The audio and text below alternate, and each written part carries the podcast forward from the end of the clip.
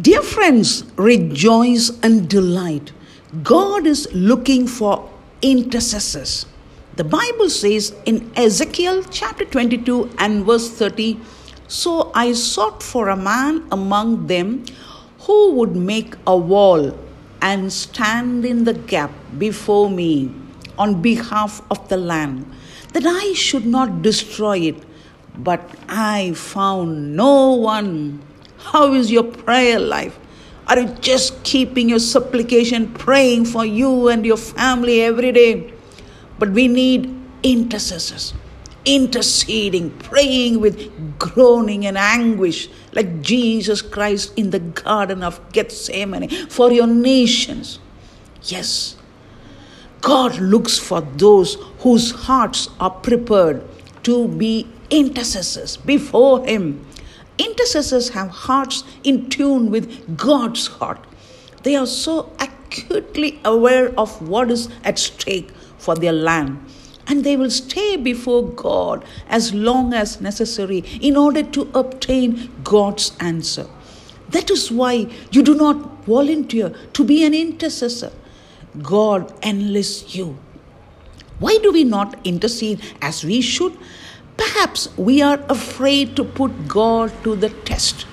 We worry that God might not answer our prayers.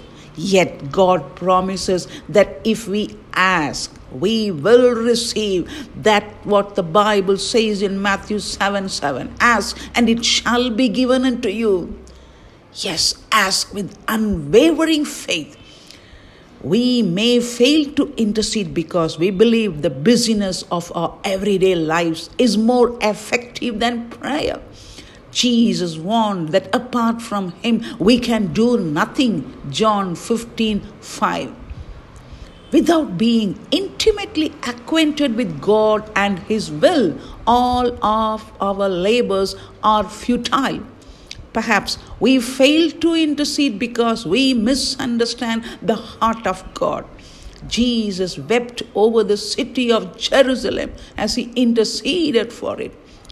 Matthew chapter 23 and verse 37. When we intercede, God will send the spirit of repentance among the people, among the nations for the revival to sweep across the nations of the world and worldwide awakening.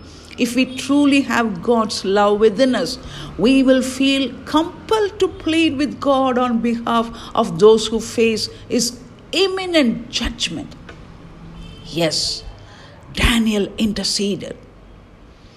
Jonah warned the people and the whole city of Nineveh, revived their hearts and in repentance and surrendered their life to God Almighty. Intercession is a lonely business. There may be many days or even years when there appear to be few results for your labor.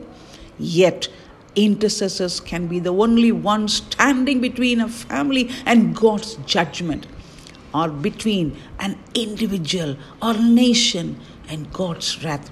Yes, start interceding today for your nations, for your families to turn to Jesus Christ.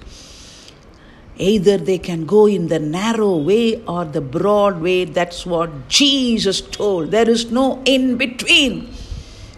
Cry out the nations to come to repentance. That's what the Bible says. If my people humble themselves and turn from their wicked ways, I will heal their land. Keep interceding, praying without ceasing. God bless you. Amen.